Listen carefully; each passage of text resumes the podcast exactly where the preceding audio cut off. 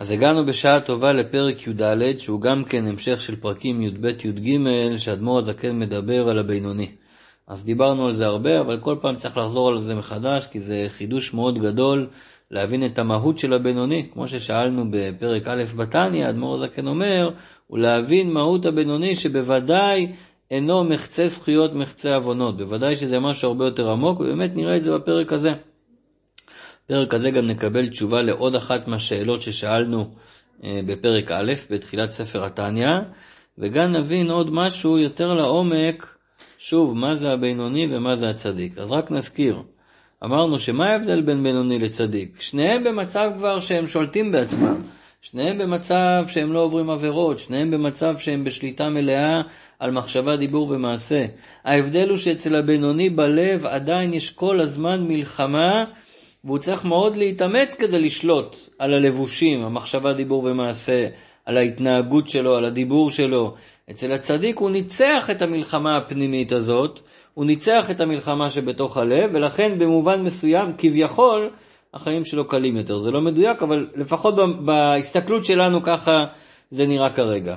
עכשיו בפרק י"ד אדמו"ר זקן יגיד שאף על פי שבשני הפרקים האחרונים דיברנו על בינוני וכל כך רוממנו אותו ופיארנו אותו ודיברנו שזה מדרגה כל כך גבוהה, אז בטח לחלק מהאנשים, כמו שדיברתי על זה בשיעור הקודם, זה עושה איזושהי הרגשה, אז uh, מה הסיכוי שלי בכלל להיות בינוני? זה כזה דרגה גבוהה, מי מסוגל לזה בכלל? נראה שאדמו"ר הזקן יגיד בתחילת הפרק הזה, שכל אחד יכול להגיע להיות בינוני. הבינוני היא מידת כל אדם, ואחריה כל אדם ימשוך, כמו שנראה את זה. למה? אני רוצה להסביר קודם בעל פה, ואז נקרא את זה, נרוץ על זה בתוך הפרק. למה? כי עוד פעם, מה דורשים מהבינוני? מה שדורשים ממנו זה שליטה עצמית. אם אתם זוכרים שהתחלנו ללמוד את נתניה ביחד, עוד לפני שלמדנו פרק א', כבר בהקדמה, עוד לפני הקדמה, כבר בדף השער, אחת השאלות הראשונות ששאלנו ודיברנו על זה, האם בן אדם מסוגל לשלוט בעצמו בכל רגע נתון מהחיים שלו? האם בכל רגע בן אדם יכול להחליט, אני לא מתנהג בצורה כזאת, אני לא מדבר בצורה כזאת, ואפילו אני לא חושב מחשבות כאלה. ובאמת יש דעות לכאן ולכאן, אבל בסופו של דבר כולם מסכימים שיש לבן אדם את היכולת להחליט איך להתנהג. וזה באמת מה שהרמב"ם אומר, שהרשות נתונה לכל אחד. בן אדם לא יכול להגיד, אה, אני נולדתי כזה, זה הטבע שלי, כזה אני, ככה חינכו אותי, אסור לבן אדם להגיד דבר כזה, למרות שיש דבר כזה טבע, ויש דבר כזה שנולדת ככה. אנחנו גם נראה את זה בפרק הזה שאדמו"ר הזקן יתייחס לזה. ויש דבר כזה שזה החינוך שקיבלת, הכל נכון, אבל בנוגע כרגע למעשה הבא שאני עומד לעשות, האם אני מסוגל לשלוט בעצמי או לא, בן אדם תמיד מסוגל לשלוט בעצמו. ואפשר לראות לזה המון דוגמאות שאנשים ש... קשה להם להתנהג בצורה מסוימת, אבל אם הם יהיו ליד המנהל בעבודה, אז אתה רואה שהם לא מדברים בצורה לא יפה, הם לא מתחצפים פתאום, הם לא מרימים את הקול. רואים את זה אצל זוגות, שבבית הם יכולים לצעוק אחד על השני, אבל uh, כשהם הולכים יחד לקניות בקניון, הם לא צועקים אחד על השני, כי לא נעים להם מול כולם. אז אתה רואה שיש מצב, אמנם זה מסיבה צדדית, שלא נעים לבן אדם, אבל כרגע זה לא משנה הסיבה. כרגע משנה האם יש אפשרות טכנית כזאת שבן אדם ישלוט בעצמו. ואדמו"ר הזקן מסביר, ואני חושב שכולנו יכולים להסכים עם זה, שבכל רגע נתון בן אדם יכול להחליט מה הוא עושה עם החיים שלו, מה הוא עושה עם הידיים שלו, מה הוא עושה עם הפה שלו, מה הוא עושה עם הראש שלו, בכל רגע נתון בן אדם יכול להחליט את זה. ואנחנו נראה גם מתוך הפרק שכל אחד יש לו את היכולת הזאת, זה פשוט השאלה כמה הוא מחליט להשקיע בזה, וכמה הוא באמת החליט באמת להיכנס למשימה הזאת, שלא ליפול לדברים אה, לא נכונים. למשל, אני אתן לכם דוגמה, למשל שבן אדם עושה דיאטה. בן אדם מסוגל לעשות דיאטה או לא מסוגל לעשות דיאטה. מה זאת אומרת? בן אדם מסוגל להחליט לא לאכול, ביום כיפור, יום שלם אנחנו לא אוכלים. אה, בשבת לא מבשלים. כל אחד, אולי נגדיר את זה בצורה כזאת, כל אחד יש לו את הקווים האדומים שלו בנוגע לדברים שונים בחיים. וכל אחד יכול לשים קווים אדומים. גם הבן אדם שהוא כאילו הכי פרוע והכי... אומר לך, אני עושה רק מה שבא לי ומה שאני רוצה וכולו וכולו, גם הוא יש לו קווים אדומים. גם הוא יש לו דברים שהוא לא יעשה. אז כל השאלה היא האם אנחנו, איזה קווים אדומים אנחנו קובעים לעצמנו בחיים שלנו. היה משפיע בחב"ד, קראו לו רב ניסן נמינוב, הוא היה מהחב"דניקים, מהחסידים ברוסיה, וכשיצאו מרוסיה הוא הגיע לצרפת והיה משפיע בישיבה בצרפת, במקום שנקרא ברינואה. הוא אחד הדמויות החסידיות הכי משמעותיות אה, בדור שלנו, בדור הקודם, שממש אומרים עליו שהגיע למדרגת בינוני, שהיה כל כולו תפילה ותורה ואיתקפיה, כמו שנלמד קצת בפרק הזה וכמו שדיברנו בעבר, שלא עושים דברים סתם ולא נהנים סתם מהעולם, הוא לא היה מסוגל לראות שאוכלים גלידה, הוא לא הבין מה, מה, מה זה המאכל הזה, זה לא מזין אותך, זה לא נותן שום דבר, רק הנאה, רק תענוג, הוא לא יכול לסבור דבר כזה, כי מה זאת אומרת רק תענוגים, מתניה אומר שאסור להתענג מהעולם, אלא אם זה לשם שמיים וכולו וכולו.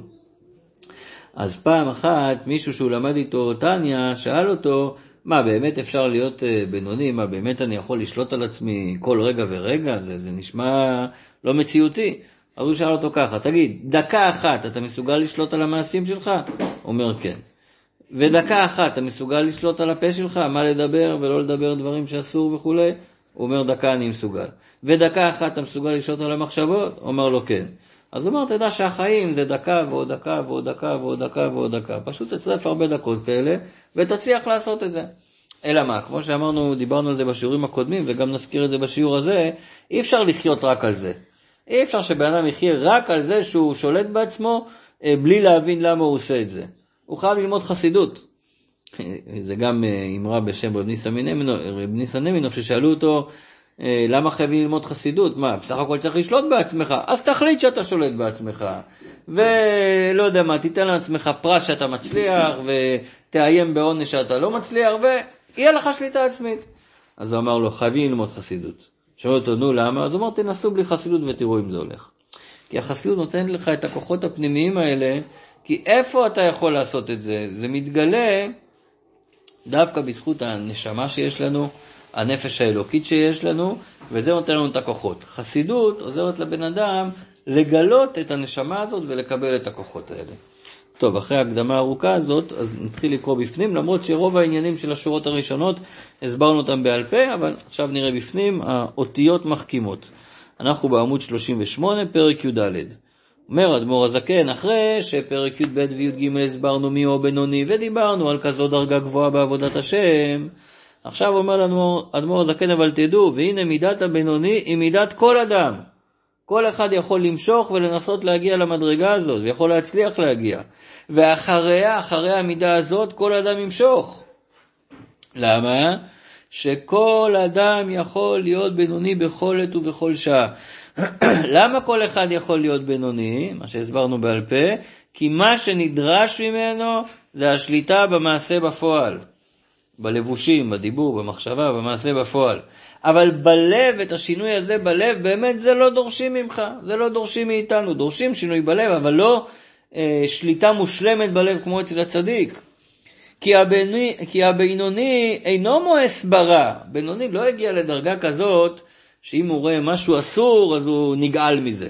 אצל צדיק זה יכול לקרות, צדיק מגיע לזה, זה המהות של צדיק.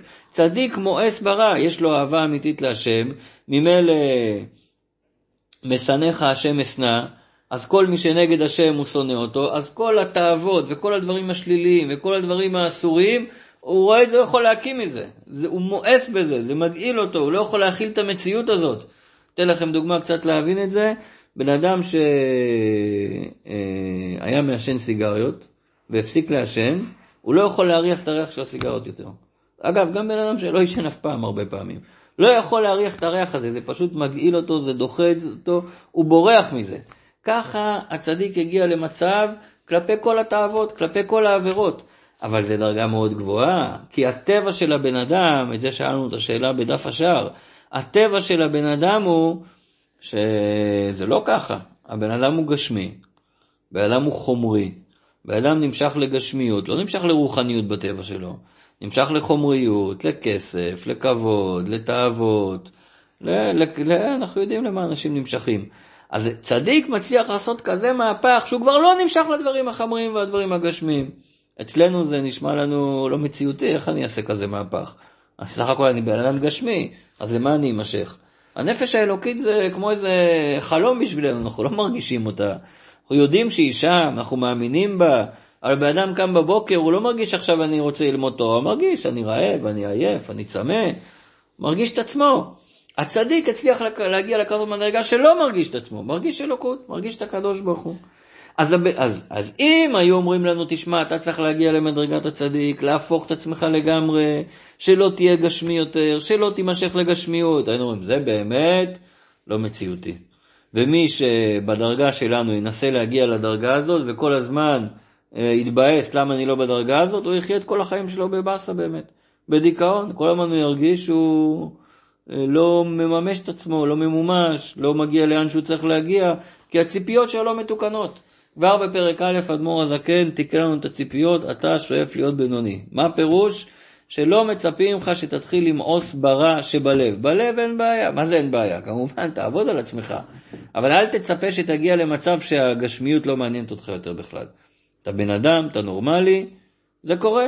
זה קצת כמו, אפשר לתת איזה משל מהבית. אנשים, אה, כל פעם אה, יש להם מריבה בבית בין הבני זוג, או הילדים רבים. אז כל פעם נבהלים, אוי, איך יכול להיות שהבית שלי רבים? זה נורמלי.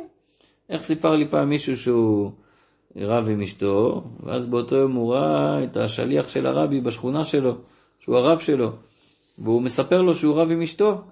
אז השליח אמר לו, מזל טוב. הוא שומע, מזל טוב, הוא לא הבין, הוא חשב שהוא יעודד אותו, ייתן לו איזה פתרון.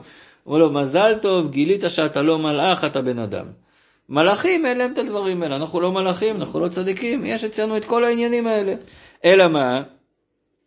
אז לא דורשים את זה מהבינוני, ולכן כל אחד יכול להגיע לבינוני, כי לא, לא דורשים כזאת דרגה גבוהה שהוא מואס לגמרי ברע. נקרא את זה שוב. כי הבינוני אינו מואס ברע, שלמוס ברע זהו דבר המסור ללב. ולא כל העיתים שוות לו, כמו שדיברנו בפרק י"ב, שאולי בזמן של התפילה הוא יכול למוס ברע. אבל לא כל העיתים שוות, הוא לא כל היום מתפלל. אלא מה דורשים מהבינוני? למה הוא כן יכול להגיע? אל אסור מרע ועשה טוב, דהיינו בפועל ממש. מה זה בפועל ממש? במעשה דיבור ומחשבה, שבהם, במעשה דיבור ומחשבה, הבחירה והיכולת והרשות נתונה לכל אדם. כל אחד יכול בכל רגע להחליט ולבחור מה אני עושה עם החיים שלי, מה אני עושה עם ההתנהגות שלי, מה אני עושה עם המחשבה, דיבור ומעשה שלי. ולדבר, ש... סליחה, והיכולת והרשות נראה לכל אדם לעשות ולדבר ולחשוב גם מה שהוא נגד תאוות ליבו והופך ממש. זאת אומרת, גם אם הבן אדם אומר לך, לא, אבל אני לא כזה, זה לא הטבע ש... בסדר. אם היו משלמים לך הרבה כסף, ואומרים לך, אם תצליח לעשות נגד הטבע, אתה תצליח להתגבר באותו רגע על הטבע שלך? תצליח להתגבר, בוודאי שתצליח להתגבר. אם היו אומרים לך הפוך, מאיימים עליך, שאם לא תצליח, אז יהיה לך כך וכך ודברים לא טובים, אז אתה תשמור על עצמך. וכמו שאמרתי קודם, אתה נמצא בחברת אנשים, לא נעים לך, אה, לא נעים להגיד, בן אדם נוסע, אני יודע מה, משחק עם הטלפון באמצע הנהיגה, הוא יודע שזה לא טוב. הוא אומר, אני לא מסוגל, קיבלתי הודעה, אני חייב לענות. אבל כשהשוטר עומד לידך בצומת, אתה גם כן עונה להודעות בטלפון? אז אתה לא עונה, נכון? למה? כי אתה יודע שמצב כזה, אסור לעשות את זה. אז מצב כזה, אתה יודע לשמור על עצמך. אז זה כל אחד מסוגל. כמובן, ודיברנו על זה בפרקים הקודמים, שלאורך זמן אי אפשר לחיות רק ככה. רק כל רגע להגיד, טוב, אה, השוטר מסתכל עליי, או הקדוש ברוך הוא מסתכל עליי, או השכן מסתכל עליי, וזה מה שיחזיק אותי. לאורך זמן חייב שיהיה פה את העבודה הפנימית שתזין את הרצון הזה באמת לשלוט בעצמך. אבל כרגע באופן רגעי זה אפשרי? אפשרי בוודאי. כי גם בשעה שהלב חומד ומתהווה איזו תאווה גשמית בהיתר או באיסור חס ושלום, גם אז יכול להתגבר ולהסיח דעתו ממנה לגמרי. ועכשיו אדמו"ר הזקן ייתן לנו שיטה, מה כל אחד צריך לעשות כדי להצליח להסיח דעתו לגמרי מהתאווה ולא לבצע אותה בפועל. אדמו"ר הזקן אומר שכל אחד מאיתנו יכול לדבר עם עצמו, לדבר עם ליבו, עם הלב שלו, והוא מדריך אותנו עכשיו מה להגיד ללב שלו בשביל שהוא יצליח להגיע לשליטה העצמית הזאת, וגם אם עכשיו התאווה בוערת בוערת והוא כל כולו רוצה עכשיו, אני לא יודע מה, לאכול משהו, אמרנו, בין תאוות היתר, בין תאוות איסור. אז או שהוא רוצה לאכול עכשיו אה, חלבי ישר אחרי בשרי והתאווה בוערת בו, והוא צריך כוח להתגבר על זה, או שזה לאכול משהו לא כשר חס ושלום, או אפילו משהו כשר, אבל הוא רוצה לאכול את זה במיעוט, והוא צריך לעצור את עצמו. אז מה הוא יגיד לעצמו כדי שהוא יצליח לעצור את עצמו ולא לא ייתן לתאווה לרדת לפועל? בואו נראה. נקרא שוב. יכול להתגבר ולהסיח דעתו ממנה לגמרי, הקטע עכשיו הנוסף, באומרו לליבו, הוא יגיד ללב שלו ככה, אינני רוצה להיות רשע אפילו שעה אחת. אני לא רוצה שיהיה עליי את השם הזה, את התגית הזאת, את התואר הזה, לא רוצה להיקרא רשע אפילו שעה אחת. למה?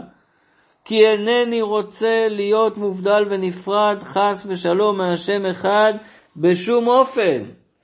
כיוון שרשע זה אומר שהוא כרגע עובר עבירה, ומי שעובר כרגע עבירה זה אומר שהוא מנותק מהקדוש ברוך הוא.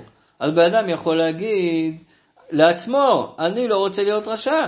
אני לא מוכן להיות מנותק ממקור החיים שלי אפילו רגע אחד, לא משנה כמה כיף אתה מבטיח לי, לא משנה איזה הנאה אתה מבטיח לי, לא משנה איזה פרס אתה מבטיח לי, לא משנה איזה עונש תעניש אותי, לא משנה מה. אני לא מוכן להתנתק מהמקור שלי, לא מוכן להתנתק מחיי החיים הקדוש ברוך הוא אפילו לרגע אחד.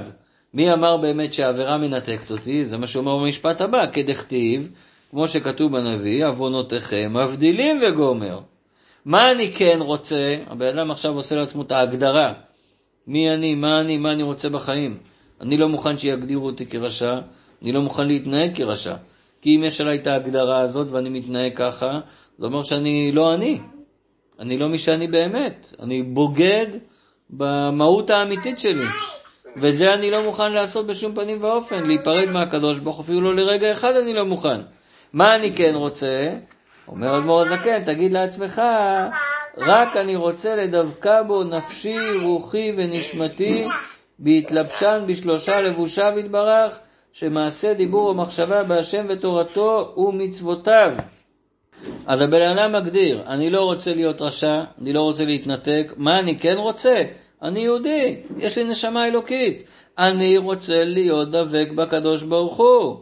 נקרא את זה בפנים שוב. רק אני רוצה לדבקה בו, נפשי, רוחי ונשמתי. מתי אני דבק בו עם נפשי, רוחי ונשמתי? בהתלבשן בשלושה לבושיו יתברך, שהם מעשה דיבור ומחשבה, בהשם ותורתו ומצוותיו. שאני מקיים מצוות, אז אני דבק בקדוש ברוך הוא.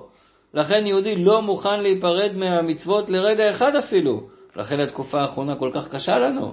לכן באמת דיברנו על זה שבוע שעבר, רבי אלעזר בן עזריה, מושלו, משל, לרופא שביקר אצל החולה. למה זה אהרון הכהן נקרא חולה? שהוא כל כך רוצה את הקדושה, זה כמו חולה שרוצה להיות בריא, זה, זה תשוקה פנימית בוערת שאי אפשר להפסיק אותה.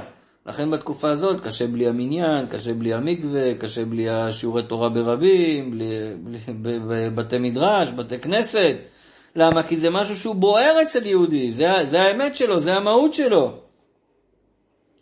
וזה על ידי תורה ומצוות, זה לא דבר אה, רוחני, מיסטי, מופשט כזה, אני רוצה את הקדוש ברוך הוא באופן כללי, אני רוצה אותו, אבל אני יודע שאיך אני תופס אותו, איך אני מתחבר אליו, דרך המצוות, ככה אני מדביק, מדבק נפשי, רוחי ונשמתי בקדוש ברוך הוא. מאיפה זה מגיע? אז כמו שהזכרנו קודם, מאהבה מסותרת שבליבי להשם, כמו בלב כללות ישראל שנקראו, כך דוד המלך קורא לנו בתהילים, אוהבי שמך. תראו איך הצדיקים מסתכלים עלינו, איך בעל התניא מסתכל עלינו, הבעל שם טוב, איך דוד המלך מסתכל עלינו. הוא אומר, מה זה עם ישראל? אוהבי שמך. עם ישראל זה עם שאוהבים את הקדוש ברוך הוא. והוא אומר עם ישראל, לא מדבר רק על הדתיים, לא מדבר רק על החרדים, לא רק על החסידים, לא רק על הלמדנים, מדבר על כולם. גם אלה שברחוב, וגם אלה שבכלא, וגם אלה שלא באים לבית כנסת, על כולם. הוא רואה את האמת הפנימית של כל אחד מאיתנו, אומר האמת הפנימית של כל אחד מאיתנו, זו אוהבי שמך. ככה הקדוש ברוך הוא מסתכל עלינו, ככה הרבה מסתכל עלינו. יש סיפור יפה שהגיע פעם אה, חסיד לרבה מחסידות אחרת, והרבי ביקש ממנו שייתן איזה סיפור שהוא שמע, איזה דבר תורה שהוא שמע מהרבי שלו. אולי אפילו הזכרנו את זה באחד השיעורים. והוא אמר שהוא שמע בשם הרבי שלו שהגמרא אומרת שישראל אפילו רקנין, אפילו רשעים שבהם, מלאים מצוות כרימון. אז הוא שאל, אם הם רשעים, אז איך אפשר לומר להם שהם מלאים מצוות כרימון? אז הרבי אמר לו שהוא גם למד את הגמרא הזאת, אבל יש לו שאלה אחרת. אם הם מלאים מצוות כרימון, אז איך אפשר לומר עליהם שהם רשעים? זאת אומרת, איך מסתכלים על יהודי? הקדוש ברוך הוא מסתכל עלינו שאנחנו אוהבי שמך, שאנחנו אוהבים את הקדוש ברוך הוא וזה המהות האמיתית שלנו. אנחנו רק צריכים לגלות את זה, להוציא את זה החוצה. לכן דרך אגב, שחסיד חב"ד יוצא למבצע תפילין למשל, כל המבצעים של הרבי, אבל מבצע תפילין זה מאוד בולט, כי כולם מכירים את זה. יוצא להציע לאנשים במרכז המסחרי אה, להניח תפילין. אז מי שעובר שם ומסתכל, בן אדם חרדי או דתי, מסתכל על החב"דניק, הוא אומר, מה, למי אתה מציע פה תפילין? תראה את האנשים האלה, הם בכלל אה, לא מתעניינים. אם הם היו רוצים, הם היו שמים כיפה, שמים ציצית, היו באים לבית כנסת, מה אתה מניח לו תפילין? אבל החסיד מסתכל כמו שהרבי לימד אותו להסתכל. בטח שהוא רוצה להניח תפילין. למה? כרגע יש כל מיני כיסויים וכל מיני דברים מבחוץ. פרסמו השבוע תמונה מאוד מיוחדת. יש איזה בחור אה, מאוד נמרץ שעושה הפגנות נגד, השם ישמור, נגד בריתות, נגד ברית מילה. טוען שזה דבר שלילי וכולו, הוא עושה הפגנות ויש לו שלטים שמדברים נגד הברית. אז שלחו איזה תמונה שהוא עומד בהפגנה, הוא לבד דרך אגב, בהפגנה שלו לבד עומד עם השלט הזה, רואים אותו מחזיק את המקל עם השלט, ותוך שהוא מחזיק את המקל עם השלט, מניח לו תפילין בחור חב"דניק. ואמרו את הסיפור שמאחורי התמונה הזאת, הבחור החב"דניק אמר שהוא ראה אותו, וכולם כעסו עליו, הוא אמר, הוא אמר, אני אוהב גם אותו. אדרבה, אני אראה לו גם כן אהבה, הוא בא להניח לו תפילין, אז הוא אומר לו, מה, אתה מניח לתפילין, אבל אני, תראה על מה אני מדבר, תראה איך אני מתנגד לעניינים של הקדושה, איך אתה מניח לתפילין? הוא אומר, אין סתירה, תמשיך להפגין, אבל אתה יהודי, אתה יכול גם להניח תפילין. ובאמת הוא הסכים להניח תפילין. אז זה הכוונה מה שהוא אומר כאן, שמאיפה מגיע הכוח שאני אומר לעצמי באומרו לליבו, אינני רוצה להיות נפרד אפילו רגע אחד, אלא אני רוצה לדווקא נפשי, רוחי ונשמתי על ידי תורה ומצוות, כי ישראל נקראו אוהבי שמך, ואפילו קל שבקלים, אפילו יהודי הכי קל, הכי פשוט, אה, הכי פחות צדיק, הכי קל שבקלים, הכוונה שהוא בכלל לא מקיים מצוות, אפילו אחד כזה יכול למסור נפשו על קדושת השם, זה חלק מהמשפט שאני אמור להגיד לעצמי בזמן שאני רוצה להצליח לשלוט בעצמי. אני אומר לעצמי, אני לא רוצה להיות רשע. אני לא רוצה להיפרד אפילו רגע אחד. להפך, אני רוצה להיות מחובר כל הזמן על ידי תורה ומצוות. ואז אני אומר לעצמי, שאפילו יהודי שקל שבקלים, אחד כזה שפחות דתי ממני, שפחות אני מחזיק ממנו שהוא מסוגל לשלוט בעצמו, הוא גם מסוגל לשלוט בעצמו. אתם יודעים מתי הוא מסוגל לשלוט בעצמו? אומר אדמו"ר הזקן, אפילו קל שבקלים יכול למסור נפשו על קדושת השם, הוא מוכן לקפוץ לאש, אם יגידו לו לעבוד עבודה זרה, הוא יקפוץ לאש, דבר כזה הוא לא יעשה. אם יגידו לו תוותר על היהדות שלך, הוא אומר בשום פנים ואופן זה אני לא אעשה. יכול להיות אחד שפחות דתי ממני, אולי הוא לומד פחות תורה, אולי עושה פחות מצוות, אבל אה, שבת אצלו זה קודש קודשים. תגיד לו בשבת לעשות איזה משהו שאסור בשבת, הוא יגיד לך בשום פנים ואופן לא. לא ידליק אש, לא ידליק את הרכב, לא ידליק טלוויזיה, אולי הוא לא דתי אפילו, מסורתי, אבל זהו, הוא ימסור על זה את הנפש. אז מה זה מראה? שהוא מסוגל לשלוט בעצמו. יש לו תאוות ביום-יום, הוא לא שולט ביום-יום, אבל כשמגיע הרגע האמת, הוא שולט. נו, אז אם הוא ברגע האמת יכול לשלוט, אז גם אני יכול ברגע האמת לשלוט. ואפילו קל שבקלים יכול למסור נפשו לקדושת השם, ולא נופל אנוכי ממנו בוודאי. אלא אז אם זה ככה, למה הוא בכל זאת לפעמים אה, נופל? אלא שנכנס בו רוח שטות, ונדמה לו שבעבירה זו עודנו ביהדותו, ואין נשמתו מובדלת מאלוקי ישראל, וגם שוכח אהבתו להשם המסותרת בליבו, אבל אני אינני רוצה להיות שותה כמוהו לכפור האמת. זה הסיום של מה שאני אומר לעצמי. אז בואו אני אסביר את הקטע האחרון. אותו יהודי פשוט, קל שבקלים שמוסר את הנפש, אז אמרנו, לאו דווקא שהוא מניח תפילין כל יום, ולאו לא דווקא שהוא מתפלל שלוש תפילות ביום, ולאו דווקא שהוא שומר שבת, אז, אז, אז מה אני אגיד על זה? אז אני אומר, כן, הוא פשוט, יש לו איזה טעות בהבנה, הוא חושב שאתה יכול לעשות מה שבא לך ולהיות יהודי טוב, ורק במצבים קיצוניים, רק אז אתה נזכר בקדוש ברוך הוא. זאת אומרת, יש לו קווים אדומים שמהם הוא לא יורד, אבל ביום יום הוא עושה מה שבא לו. אבל אני אומר, לא, אני יודע שזה לא אמת. אני יודע שזה לא ככה. אני יודע שהקדוש ברוך הוא לא דורש רק מסירות נפש במצבי קיצון. אני יודע שהוא רוצה ממני אה, תורה ומצוות ביום יום, אז אני לא כמוהו שלא יודע את זה. אבל מצד שני, הוא זה שלא יודע את זה, הוא מוסר את הנפש, אז גם אני יכול למסור את הנפש. אצלו, מתי הוא מוסר את הנפש, דהיינו, מתי הוא מצליח לשלוט בעצמו רק במצבי קיצון. אני לא שותה כמוהו לחשוב שרק אז זה חשוב, אני יודע שכל רגע הוא מצב קיצון. כל רגע מלהתנתק מהקדוש ברוך הוא זה מצב קיצוני. אנחנו נרחיב על זה מפרק י"ח עד כ"ה, מאוד מאוד לעומק, איך לראות שכל רגע הוא מצב קיצוני. אבל אני יודע שכל רגע הוא כזה לא כמוהו, ולכן אני כן יכול לשלוט בעצמי. בכל רגע אני אשלוט בעצמי. אז זה בעצם הנאום הזה שאני אומר ללב שלי, שאני אומר לעצמי, וזה נותן לי את הכוח. יש פה עוד איזו נקודה מאוד מהותית, שתי נקודות שאני רוצה טיפה להרחיב עליהן. בדרך כלל בחסידות לא אומרים אה, להסתכל על אחרים, אל תשווה את עצמך לאחרים, זה אחד המשפטים שחוזרים בהתוועדויות. אל תסתכל לצדדים, יש ביטוי כזה ביידיש, ניט קוקן זייט. אל תסתכל לצדדים, מה הכוונה אל תסתכל לצדדים? אתה בא לבית כנסת, תשב להתפלל במקום שלך, אל תסתכל מי הגיע, מי לא הגיע, מי מתפלל אה, באריכות, מי מתפלל, מי מריץ את התפילה, מי מתבונן, מי לומד. אל תסתכל מי נשאר, אל תסתכל לצדדים. עבודת השם שלך לא צריכה להיות תלויה במה קורה אצל השכן, או מה קורה אצל החבר, או מה קורה במקום אחר. זה, זה לא אמור להיות עבודת השם. אתה תהיה אתה מול הקדוש ברוך הוא. אל תסתכל על הצדדים, אל תסתכל על אחרים.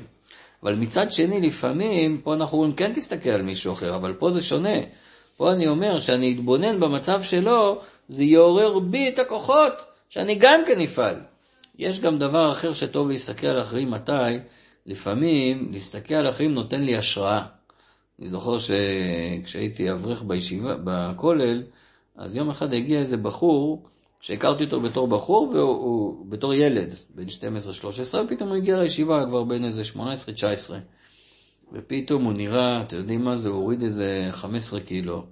נראה חבל על הזמן, ואני אותו מתפלל ולומד. זוכר אותו בתור ילד שהוא היה משגע את כולם, וכולם צוחקים עליו, ופתאום הוא נהיה כזה מענץ', חבל על הזמן. אז כשראיתי את זה, זה כמו קנאת סופרים תרבה חוכמה, זה, זה מעורר השראה. וואו, אם הוא הצליח לעשות כזה מהפך בחיים שלו, אם הוא הצליח ככה לצאת מהמקום הזה ולהגיע לדרגה כזאת, גם אני יכול עכשיו. אז זה כן עוזר לי להסתכל על אחרים, כי זה מעורר בי השראה. יש פה עוד נקודה שכדאי להרחיב עליה. אדמו"ר הזקן אומר, אתה צריך להסתכל מה ההגדרה העצמית שלך, ומה הכי סותר את ההגדרה העצמית שלך. זאת אומרת, ההגדרה העצמית שלי זה שאני יהודי שרוצה להתחבר לקדוש ברוך הוא. אז אם לעשות משהו סותר את ההגדרה הזאת, אני לא מסוגל לעשות את זה, כי זה, כי זה נגד האמונה שלי, זה נגד האמונות שלי, זה נגד התפיסות שלי. אז הוא אומר, מה הדבר הכי חזק שאומרים ליהודי? אינני רוצה להיות רשע אפילו רגע אחד. כי זה הכי סותר ליהודי את ההגדרה העצמית שלו. יכול להיות שלא כל מי שקורא את זה מרגיש אה, מזדהה עם זה לגמרי, כי יש דברים, לפעמים אנחנו לא כל כך מחוברים לזה שדווקא זה מה שאני הכי לא רוצה להיות. אז אפשר, כל אחד יכול לקחת את זה גם בהתאמה אישית, לחשוב מה אני הכי לא רוצה להיות, ואיך זה סותר איזשהו מעשה שאני מאוד מתאווה אליו, ועל ידי זה לצאת משם. טוב, זה קצת סטיתי פה מהתניא, זה יותר קצת אה, אימון כזה, קואוצ'ינג, אולי בהזדמנות אחרת נרחיב על זה. עכשיו אנחנו ארבע שורות מלמטה בעמוד 38. אז עד עכשיו הסברנו שהבינוני לא דורשים ממנו לשנות את הלב, דבר המסור ללב, אלא דורשים מחשבה, דיבור ומעשה. מה שאין כן, בדבר המסור ללב, דהיינו שיהיה הרע מאוס ממש בלב ושנוי בתכלית השנאה, או אפילו שלא בתכלית שנאה, אבל שנוי אצלו, הנה זה אי אפשר שיהיה באמת לאמיתו אצל בן אדם רגיל. זה לא יכול להיות אצל בינוני. עכשיו שימו לב איזה יופי. מצד אחד אמרנו קודם, כמו שהרמב"ם אומר, אל תגיד ככה נולדתי, זה הטבע שלי, אני לא יכול להשתנות. אתה יכול תמיד להחליט, אבל שימו לב מה האדמו"ר הזקן יעשה פה הבחנה מאוד ברורה. מה שהרמב"ם אומר שאתה יכול תמיד להחליט מה לעשות, זה בנוגע לחיצוניות שלך, ללבושי הנפש, התנהגות, דיבורים ומחשבות. אבל בנוגע למה שקורה בתוך הלב, האם אתה מצליח למאוס ברע אה, בתכלית או שלא בתכלית, אבל אם אתה מתעלה לדרגת הצדיק, זה כבר לא כל כך תלוי בך. בזה אין לך כל כך משפט הבחירה. בזה אתה לא כל כך בוחר, זה דבר שמלמעלה קבעו לך אם קיבלת נשמה כזאת או לא קיבלת. בוא נראה את זה בפנים. הנה זה השינוי המהותי הזה בלב, אי אפשר שיהיה באמת לאמיתו, אלא מה צריך כדי להגיע למיאוס ברע? אלא על ידי גודל ותוקף אהבה להשם, בבחינת אהבה בתענוגים להתענג על השם מעין עולם הבא. בשביל שבן אדם ירגיש כמה הוא מואס ברע, זה בא כתוצאה מזה שהוא מרגיש איזה תענוג זה הקדושה. כל עוד שבן אדם אין לו תענוג בקדושה, אז קשה לו למאוס ברע. כי דיברנו על זה גם בעבר, כל בן אדם צריך תענוג, צריך להתענג ממשהו. ואם הוא לא מקבל תענוג אה, בקדושה, אז הוא מחפש את התענוג הזה בקליפה, בענייני עולם הזה. אבל אם היה לו תענוג אמיתי בקדושה, אפילו לרגע אחד, היה אומר רבי הלל מפריץ', מגדולי החסידים של בעל התניא, של האדמו"ר האמצעי, הצמח צדק, של שלושה אדמו"רים, היה אומר, אם כל בעלי התאווה היו מרגישים מה זה תפילה, היו מרגישים את התענוג שבתפילה, היו זורקים את כל התאוות ורצים להתפלל כל היום. זאת אומרת, כל הסיבה שאנחנו עדיין נמשכים אחרי, אחרי ענייני עולם הזה, כי לא טעמנו את הטעם האמיתי של הקדושה. יכול להיות שטעמנו, אבל אחרי זה הפסקנו להרגיש אותו. אז צדיק מרגיש את זה כל הזמן. או, איזה משל מצוין עכשיו. שבן אדם טס עכשיו אה, לתשרי אצל הרבי, נמצא בהתוועדות, או נמצא, לא משנה איפה, ביום כיפור, בראש השנה, בזמן של התעלות רוחנית, שבאמת הוא מרגיש טעם של קדושה. באותו רגע הוא לא יכול לחשוב על הקליפה בכלל.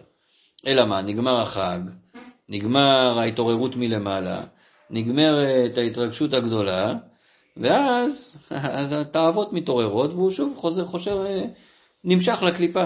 אז תחשבו אם כל רגע הוא היה במצב הזה, כל הזמן הוא היה במצב שהוא מרגיש את הקדושה, את הטעם שלה. אז ודאי שלא היה נמשך לקליפה. אז הוא לא רק שהוא היה נמשך אליה, היה מואס בקליפה.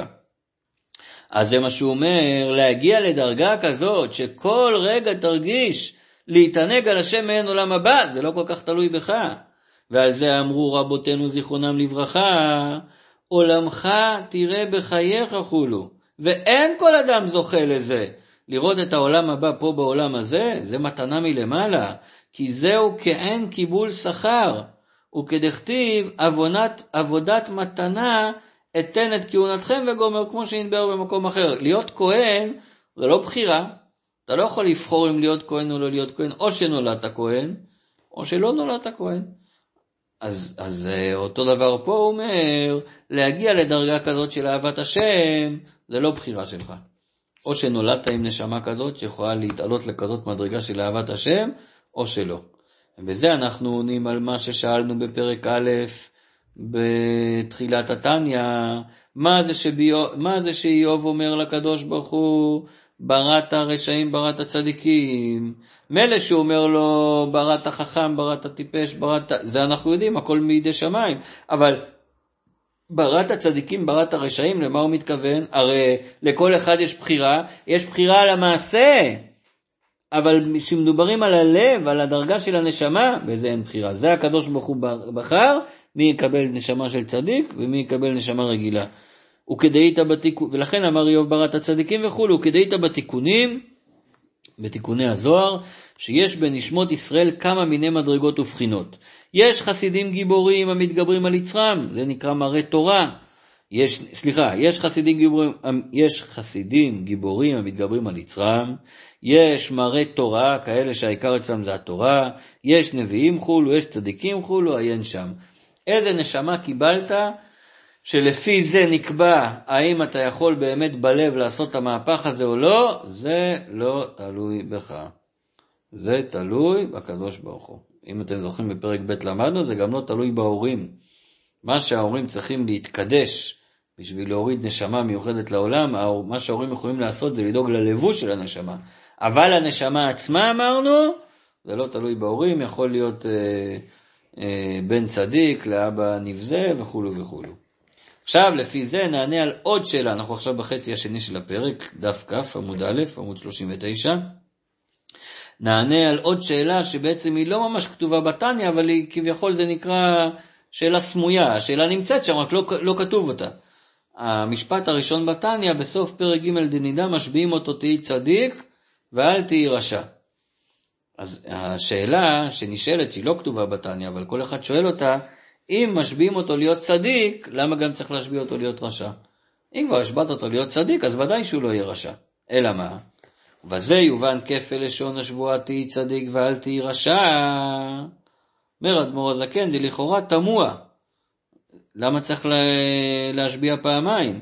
כי מאחר שמשביעים אותו תהי צדיק, למה צריכים להשביעו עוד שלא יהיה רשע? כבר השבעת אותו שיהיה צדיק. אלא מה הכוונה? לפי מה שלמדנו הכל יובן. אלא משום שאין כל אדם זוכה להיות צדיק. לא כל... עוד פעם, מה זה להיות צדיק?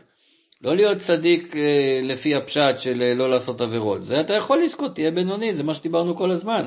אבל להיות צדיק במהות, שמתענג על השם מעין עולם הבא פה בעולם הזה, וממילא מואס ברע, זה לא כל אחד זוכה לזה. ואין לאדם משפט הבחירה בזה כל כך. מעניין, אדמו"ר הזקן, הוא לא אומר אין בחירה בזה בכלל. כמו שאמרתי קודם, זה רק הקדוש ברוך הוא מחליט. הוא אומר אין לזה בחירה כל כך. כי תכף נראה שיש כן משהו שאפשר לנסות לעשות כדי להגיע לזה. אבל עדיין, זה דברים מאוד מאוד גבוהים. ואין לאדם משפט הבחירה בזה כל כך, בנוגע להתענג על השם באמת, ושיהיה הרע מאוס ממש באמת, ולכן משביעים אותו שנית, אל תהי רשע על כל פנים, שבזה, אל תהי רשע פה, הכוונה אל תהי רשע, אל תעבור עבירות. אל תהי רשע, אל תתנתק מהקדוש ברוך הוא רגע אחד. שבזה כן משפט הבחירה והרשות נתונה לכל אדם. כי כל אדם יכול למשול ברוח תאוותו שבליבו, ולכבוש יצרו שלא יהיה רשע אפילו שעה אחת כל ימיו, בין בבחינת סור מרע, בין בבחינת ועשה טוב, זה מה שאמרנו בהרחבה בחצי הראשון. ואין טוב אלא תורה, דהיינו תלמוד תורה שכנגד כולם. אפילו העניין של מצוות תלמוד תורה, שזו מצווה שקצת קשה לקיים אותה, כי כתוב שאפילו בן אדם רגע אחד לא לומד תורה, זה ביטול תורה. ביטול מצוות עשה, ואסור לבטל את המצווה הזאת. אבל אפילו בנוגע למצווה הזאת, שזה קשה כל רגע להיות בתורה, גם זה אפשרי. אז אדמו"ר הזקן עושה פה הבחנה מאוד מאוד ברורה, אמנם דיברנו על זה הרבה, אבל עוד פעם אני חוזר על זה. בנוגע לחיצונ... לחיצוניות שלנו, מחשבה, דיבור ומעשה, אין פשרות. כל אחד צריך לשלוט בעצמו, וזה המהות של הבינוני, וכל אחד אם יתאמץ ויעשה לעצמו קווים אדומים בחיים, הוא יצליח לעשות את זה. הרי לכולנו יש קווים אדומים ויש דברים שלא נעשה בחיים, ואנחנו אה, לא מדמיינים שנעשה אותם אפילו, וברור לנו שלא משנה כמה כסף יציעו לנו וכמה התאווה אה, תגרור אותנו, את זה לא נעשה. יש לנו קווים אדומים בנוגע לכשרות, בנוגע לשבת, בנוגע להרבה דברים. אבל, וממילא, כל אחד יכול פשוט להרים את הקווים האדומים האלה, שזה יהיה לא רק לגבי הדברים הגדולים או החשובים, או, או שנראים לנו חשובים, ולגבי כל... Uh, קלה כבחמורה היה לנו קו אדום. אז זה כל אחד יכול, אבל בנוגע ללב, דבר המסור ללב, זה לא דורשים מהבינוני, כי זה באמת עבודה כל כך קשה. זה עבודה, זה עבוד, בשביל למאוס ברע צריך להתענג על השם. צריך להגיע לאהבה בתענוגים, זה לא דבר שאפשר לצפות מבן אדם רגיל. זה בן אדם יכול להגיד, באמת אני לא כזה, אני גשמי, אני חומרי, אני לא מרגיש את התענוג הזה באלוקות, אני לא מרגיש את התענוג הזה בקדושה. אנחנו נגיד לו, תשמע, תנסה, תטעם, מדי פעם תרגיש, בסדר, זה הוא יכול להגיע שמדי פעם הוא ירגיש.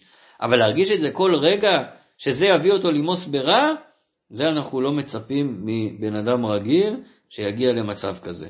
ולכן, מצד אחד אומרים לו, תהי צדיק, הלוואי שתגיע לדרגה הזאת. מצד שני, אבל אל תהי רשע. זאת אומרת, גם אם לא נבחרת ולא קיבלת את הנשמה המיוחדת הזאת של הצדיק, בכל זאת, אל תהי רשע. אל תהי רשע הכוונה, תשלוט בעצמך ואל תעשה דברים שאסור, או תאוות היתר שהם לשם תאווה, במחשבה, דיבור ומעשה. עכשיו, אדמו"ר הזקן יגיד, בכל זאת, אף על פי שכביכול הורדנו את הבן אדם מהשאיפה להיות צדיק עכשיו, כי אמרנו לו, יש לך מגבלה, אתה רק תהיה בינוני, זה לא רק, זה הלוואי שנהיה בינוני, אבל כביכול הורדנו אותו מהשאיפה הזאת להיות צדיק שהוא לגמרי למעלה מהעולם, ואהבה בתענוגים וכולו וכולו, אבל עכשיו אדמו"ר הזקן לא מוותר, הוא אומר רגע, רגע, רגע. אבל אני כן רוצה שתנסה להיות צדיק.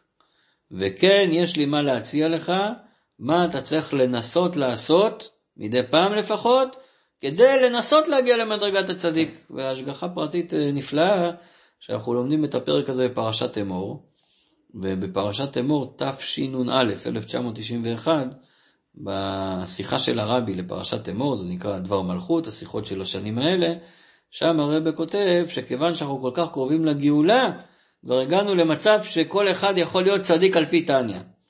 זאת אומרת שבעצם אדמו"ר, הרבי אומר שמה שכתוב פה, באמת אנחנו כבר יכולים להגיע לדרגת הצדיק. אז בואו נראה מה צריך לעשות כדי להגיע לשם, כי אדמו"ר הזקן כן מדריך קצת בכמה שורות, שנדע מה אנחנו יכולים וצריכים להשתדל ולנסות לעשות, כדי כן מדי פעם לטעום מהמדרגה הזאת. בואו נראה. אך אף על פי כן, צריך לקבוע לו עיתים, אני בעשר שורות מלמטה, דף כ, עמוד 39. אך אף על פי כן צריך לקבוע לו עיתים גם כן, להשית עצות בנפשו, להשית זה לשים, לתת עצות בנפשו, להיות מואס ברע, כן? בן אדם צריך לחשוב, כאילו היה אפשר להבין מה שאמרנו עד עכשיו, אז תשמע, תשאר עם התאוות שלך, רק תשלוט בעצמך. לא, זה לא מספיק. אי אפשר ככה לחיות, בן אדם לא יכול לחיות בגטו כזה, שהוא כל הזמן סגור ומבפנים בוער ורוצה תאווה ושולט בעצמו, זה, זה לא עובד ככה. אתה לא תחזיק מעמד ככה, אתה, זה סיר לחץ, אתה תתפוצץ. אתה חייב להנמיך את התאוות קצת, אתה חייב לעבוד על זה, לעשות איזשהו שינוי שם. נראה על זה בהרחבה בפרק ט"ו, ט"ז, בעיקר בט"ז. פה נגיד, אתה חייב לעשות איזושהי התבוננות שתוציא אותך מהתאוות האלה. שלא תראה את זה זאת אומרת, אם עד עכשיו חשבת שהתאוות האלה זה כזה דבר, וזה ההתלהבות הגדולה, בוא נראה מה אתה יכול להתבונן כדי שלא תרצה את זה יותר. אני אתן לכם דוגמה לפני שנקרא בפנים.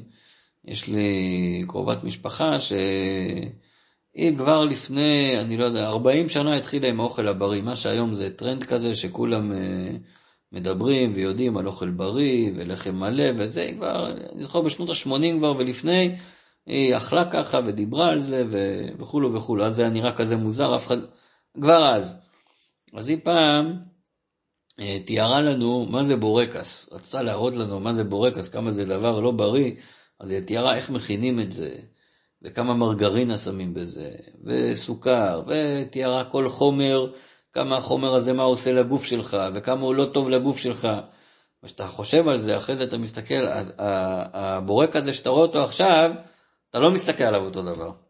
קודם ראית אותו רק את הבחוץ שלו, רק את הטעם שלו. עכשיו אתה רואה גם את הפנימיות, ממה הוא עשוי, אז יכול להיות שעכשיו כבר לא תתלהב מזה כל כך. אותו דבר, אדמו"ר הזקן עכשיו ידריך אותנו איך, מה לחשוב על התאוות, כדי להבין שאין בהם כלום בכלל.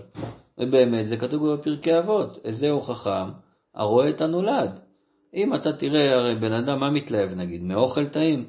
בסדר, מה קורה עם האוכל הזה אחרי שעתיים? איפה הוא נמצא האוכל הזה? לא רוצה חוץ מכבודכם, איך הוא נראה האוכל הזה אחרי שעתיים? מה הבן אדם מתלהב? מאישה יפה? מגוף יפה? בסדר, אבל מה אתה רואה? את החיצוניות, תקלף לבן אדם, אני יודע מה, את העור, מה תראה? תראה הכל, הדברים אה, הכי מזעזעים שיש, זה לא דבר שמושך בכלל. אז מה? אז בשביל שדבר יפסיק למשוך אותך, אתה פשוט צריך להסתכל על הפנימיות שלו.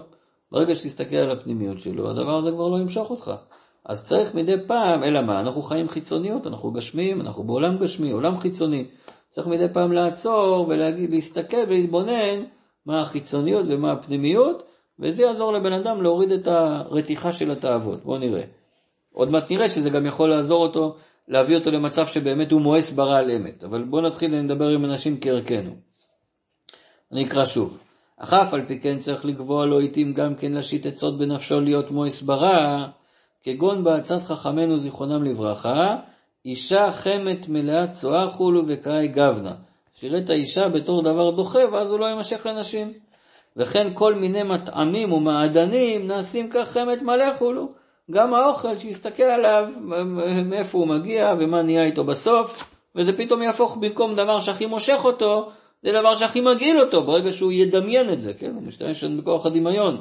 ולא רק נשים ואוכל, אלא לכן כל תענוגי עולם הזה, החכם רואה הנולד מהם, שסופן של כל תענוגי עולם הזה, לרכוב ולהיות רימה והשפעה.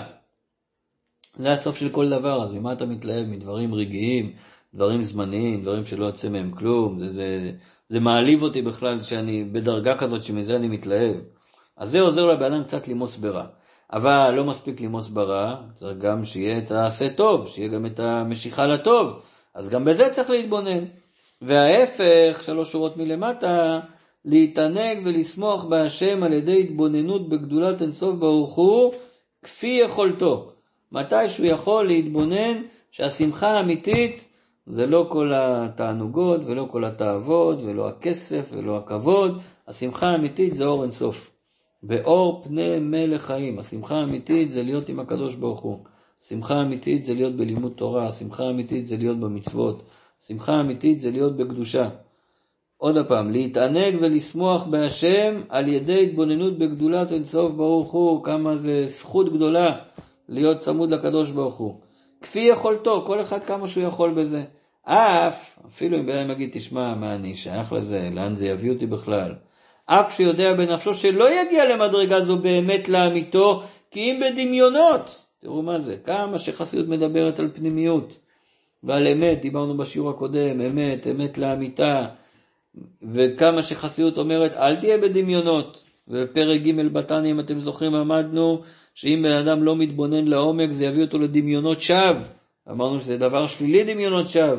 כאן אומר אדמו"ר הזקן, גם אם זה יביא אותך לדמיונות, יש דמיון שהוא טוב.